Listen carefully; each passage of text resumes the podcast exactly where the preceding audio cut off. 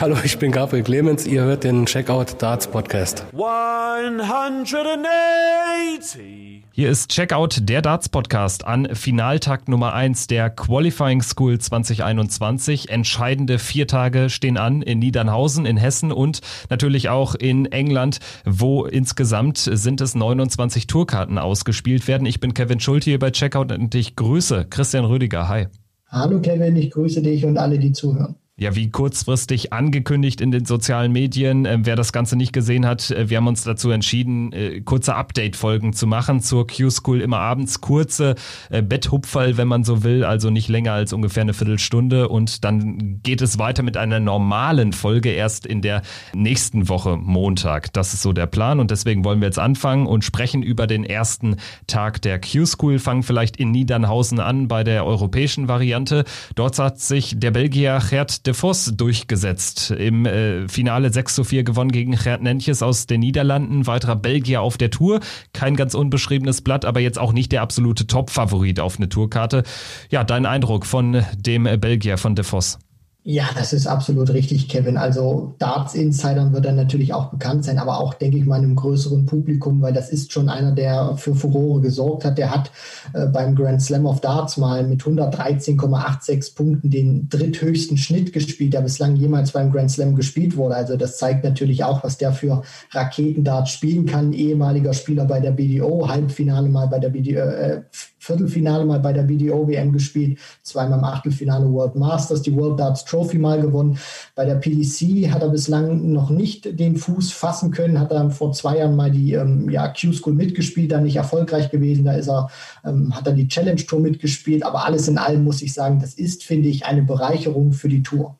Ja, also ich finde auch, dass er einer ist, ähm, auf den man durchaus gespannt sein kann. Also der kann sicherlich an einem guten Tag auch mal den großen Jungs gefährlich werden, was er halt noch zeigen muss oder beziehungsweise jetzt noch nicht äh, gezeigt hat in seiner bisherigen Karriere, ist die Konstanz. Am Ende ist es so um die 90 im Turnier-Average ähm, und das ist dann eine gute Leistung, aber ist jetzt äh, sicherlich auch äh, keiner, äh, der jetzt da im ersten Jahr abrocken wird wie Dirk van Dijvenbode. Bleiben wir auf jeden Fall gespannt. Schauen nochmal auf Spieler, die sich in eine gute Position gebracht haben. Allen voran natürlich Gerd Nentjes, fünf Punkte geholt durch den Finaleinzug. Das sieht gut aus, wenn man davon ausgeht, sieben Punkte werden reichen wahrscheinlich, acht werden sicher reichen. Das heißt, er braucht de facto eigentlich nur noch ein Viertelfinale, dann hat er safe eine Tourkarte. Ähm, ansonsten Richard Feenstra, Viertelfinale, auch eine gute Leistung. Michi Unterbuchner, Top 16. Und ansonsten äh, müssen wir natürlich über Nico Kurz reden. Der hat noch eine Null auf der Habenseite. Das ist nicht so gut losgegangen mit der Niederlage im deutsch-deutschen Duell gegen Lukas Wenig. Ja, definitiv, Kevin. Also das ist so ein herber Dämpfer gewesen, auch für Nico, gerade vom Niveau her, was er auch gespielt hat, unter 80 Punkten. Das kennt man normalerweise von ihm nicht, wenn man seine TV-Matches auch gesehen hat. 6 zu 2 gegen Lukas Wenig dann äh, unterlegen gewesen oder besser gesagt 2 zu 6. Also da muss er sich jetzt natürlich noch steigern, aber ähm, da habe ich bei Nico jetzt nicht so die Sorge, selbst wenn der nach dem dritten Tag nicht qualifiziert ist. Wir wissen alle, der kann einmal einen grandiosen Tag spielen, Kevin, und dann kann der auch mal den Tagessieg holen. Von daher, es ist noch nicht dramatisch, aber er muss jetzt natürlich anfangen, Punkte zu sammeln. Besser sieht's aus für Robert Marianovic, auch hier schon zweimal Gast gewesen im Podcast, zwei Punkte geholt, hat sich da in eine gute Position gebracht. Da geht vielleicht was, zumal die Formkurve so stetig nach oben äh, zeigt bei ihm. Also hat sich im äh, Laufe der Turniere oder im Laufe der Q-School immer weiter verbessern können. Ansonsten Martin Schindler, natürlich die deutsche Hoffnung wahrscheinlich. Mit vier Punkten rangierte da wirklich sehr aussichtsreich, hat ein Halbfinale erreicht. Unter anderem hat er geschlagen Raymond van Barneveld in dem besten Spiel, was die Q-School in diesem Jahr gesehen hat. Das war schon Spitzenklasse. Da stimme ich dir zu 100 Prozent mit überein, Kevin. Also was die beiden da gespielt haben, Barney und Martin Schindler, da hätte man jetzt nicht wirklich gedacht, das ist eine Partie bei der Q-School. Und sie haben auch gezeigt, sowohl Barney, über den wir sicherlich gleich noch sprechen werden, als auch Martin Schindler, das sind eigentlich zwei Spieler, die gehören da nicht hin. Und äh, Shindy hat das wirklich eindrucksvoll gezeigt. Dieses Match mit Barney, wo er da auch mal 280er hintereinander in einem Leg spielt, dann mit einem Elver, dann glaube ich sogar, dass das Break war es geschafft hat. Also das war wirklich großes Kino und jetzt dieses Halbfinale gegen Gerd Nentjes, was er dann leider verloren hat. Er ist auf einem richtig guten Weg und ich glaube auch einfach, dass er mit seinem Niveau, mit seiner Konstanz in den nächsten Tagen sich ähm, die Tourkarte dann auch erspielen wird, wenn er es nicht über den Tagessieg schafft. Deswegen bei Martin Schindler habe ich überhaupt keine Bedenken vier Punkte sind halt jetzt wirklich schon ein guter Wert. Also wenn man wirklich davon ausgeht, acht reichen definitiv, dann würde ein weiteres Halbfinale schon reichen für Martin Schindler. Aber er sollte auch eher auf die Konstanz, äh, auf die Konstanz äh, gehen. Wenn er jetzt immer in die Punkte kommt, sieht es sehr, sehr gut aus. Das trifft auch zu, würde ich sagen, auf Raymond van Barneveld. Er ist jetzt zwar nur auf Platz neun, das heißt, hätte Stand jetzt keine Tourkarte, zwei Punkte geholt. Klingt erstmal mäßig bis schlecht, aber wenn man ähm, sich äh, seine Q-School 2021 anschaut, anschaut nach seinem Comeback, er ist da wirklich ähm, ja gut äh, zurückgekommen, muss man sagen. Also die Averages stimmen. Ähm, es wirkt alles sehr, sehr stimmig und ich habe ein gutes Gefühl, dass wir Barney äh, auf der Tour sehen werden. Da muss ich auch sagen, Kevin, wie bei Martin Schindler. Ich habe überhaupt keine Bedenken, dass sich äh, Barney wirklich eine Tourkarte erspielt, weil ich fand in seinem allerersten Match, hat er noch so ein, so ein bisschen Rost äh, dran gehabt. Das hat man auch am Average gesehen. Aber ich finde, je mehr Matches er spielt, umso besser wird er für mich auch in der Konstanz. Also von den Statistiken her ist er für mich klar der bessere Spieler, spielt die meisten oder spielt äh, besser gesagt sehr viele Averages auch über 100 plus. Also das zeigt einfach, er, er hat es noch drauf, er hat es nicht verlernt, er hat richtig gut trainiert und deswegen, das, das wird einfach nur eine Frage der Zeit sein, Kevin. Entweder wird er sich nach den vier Tagen qualifizieren oder er schafft sogar noch über den Tagessieg. Aber für mich wird es tatsächlich nur eine Frage der Zeit sein, an welchem Tag sich Raymond van Barneveld dann endlich wieder für die Tour qualifiziert. Also wenn du auf die Averages schaust, dann äh, muss es eigentlich sogar über einen Tagessieg gehen. Also klar, man kann Lospech haben und dann ist es nach einem Spiel vorbei. Das sollte natürlich nicht passieren, denn dann bist du vielleicht dann nach ähm, zwei Tagen und zwei Punkten auch äh,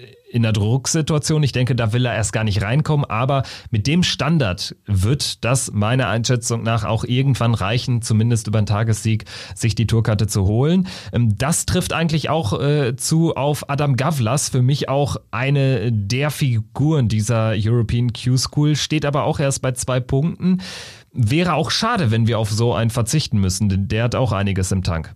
Definitiv, Kevin. Das ist für mich genauso einer wie mit äh, Gerte Voss, der sich ja jetzt schon eine Tourcard geholt hat. Das wäre für mich auch eine richtige äh, Bereicherung in der Hinsicht, weil das ist einer, das ist ein sehr junger Kerl, das ist auch ein Tscheche, der bringt da auch wieder ein bisschen mehr Flair mit in die Tour rein. Und du hast das ja auch gesagt, vom Standard war das auch super. Ich meine, der hat an dem Tag oder jetzt an diesem ersten Finaltag zwei Averages von über 100 plus gespielt. Und jetzt musst du natürlich aufpassen, weil du hast das ja auch schon mit Barney gesagt. Was passiert denn vielleicht, wenn jetzt an Tag zwei Gavlas gegen Barney in der ersten Runde gelost wird oder Gavlas gegen Kurz? Also das sind dann natürlich auch so Sachen, auf die du keinen Einfluss hast, weil es eben keine Setzliste gibt gibt, eine offene Auslo Auslosung. Aber wenn er auch, sage ich mal, ähm, moderates Losglück hat in der Hinsicht, dann reicht sein Standard locker, finde ich, um sich zu qualifizieren. Sehr gut sieht es auch aus österreichischer Sicht aus. Äh, Zoran Lerchbacher hat drei Punkte erspielt, äh, Rusty Jake Rodriguez zwei Punkte, also beide in guter Position. Gerade Zoran Lerchbacher gefällt mir auch recht gut, spielt einen konstanten Dart und ja, ein Spieler von seinem Format, ähm, der hat es auch, wie ich finde, nach, der, nach dem knappen Scheitern vor einem Jahr dann verdient. Schauen wir noch kurz äh, rüber nach England zur UK Q-School. Dort hat sich ein alter Bekannter durchgesetzt, Kirk Shepard. Bleibt bleibt der Tour erhalten. Der WM-Finalist, der Sensations-WM-Finalist von 2008 gewinnt im Finale gegen Jack Main 6-1. Ansonsten war es ja auch ein konstantes Turnier. Immer so um die 90 im Average gespielt, drei Decider überstanden. Das macht dann auch so einen typischen äh, Q-School-Tagessieger aus, wie ich finde. Ja, das One-Hit-Wonder Kirk Shepard ist irgendwie nicht tot zu kriegen. Du hast das ja schon angesprochen. Damals sensationell als ungesetzter Spieler 2-8 ins WM-Finale eingezogen. Damals zum allerersten Mal, wo er im Alexandra Palace gespielt wurde. Wayne Mardell im Halbfinale ausgeschaltet und dann war gegen John Part Endstation danach alles auf eine Karte gesetzt, wollte unbedingt Profi werden.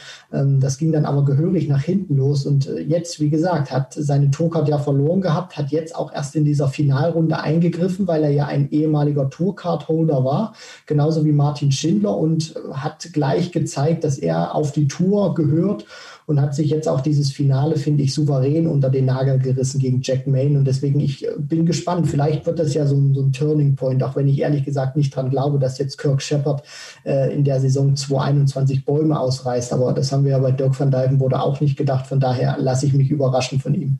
Ich bin grundsätzlich ähm, aus neutraler Sicht eher immer ein Fan von, von Spielern, die äh, noch nicht so, ich sag mal in Anführungsstrichen, verbraucht sind. Das Gute bei Kirk Shepard ist natürlich, vielleicht kommt da noch mal irgendwie so eine Explosion. Der ist immer noch erst 34, hat ja seinen äh, Triumph damals, seinen One-Hit-Wonder im Alter von 21 erreicht.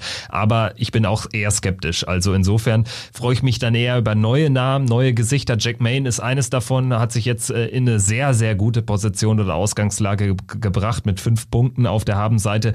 Das ähm, sollte ähm, reichen, wenn er jetzt irgendwie noch so ein, zwei Achtelfinals erreicht. Dann dürfte er äh, safe eine Tourkarte bekommen. Ansonsten haben wir in guter Position durch ein Halbfinale heute Jonathan Worsley. Der hatte ja auch eine Tourkarte, hatte ja oder lag im Clinch mit Michael van Gerven. Da gab es ja so, so, eine Geschichte am Rande des Dartsports äh, Ende letzten Jahres. Ansonsten Gavin Carlin, den kennen, kennen wir auch von der Tour zuletzt, hat drei Punkte. Und ein ganz altes Eisen, Robert Thornton, immerhin zwei Punkte er spielt, ist er in einer guten Ausgangsposition.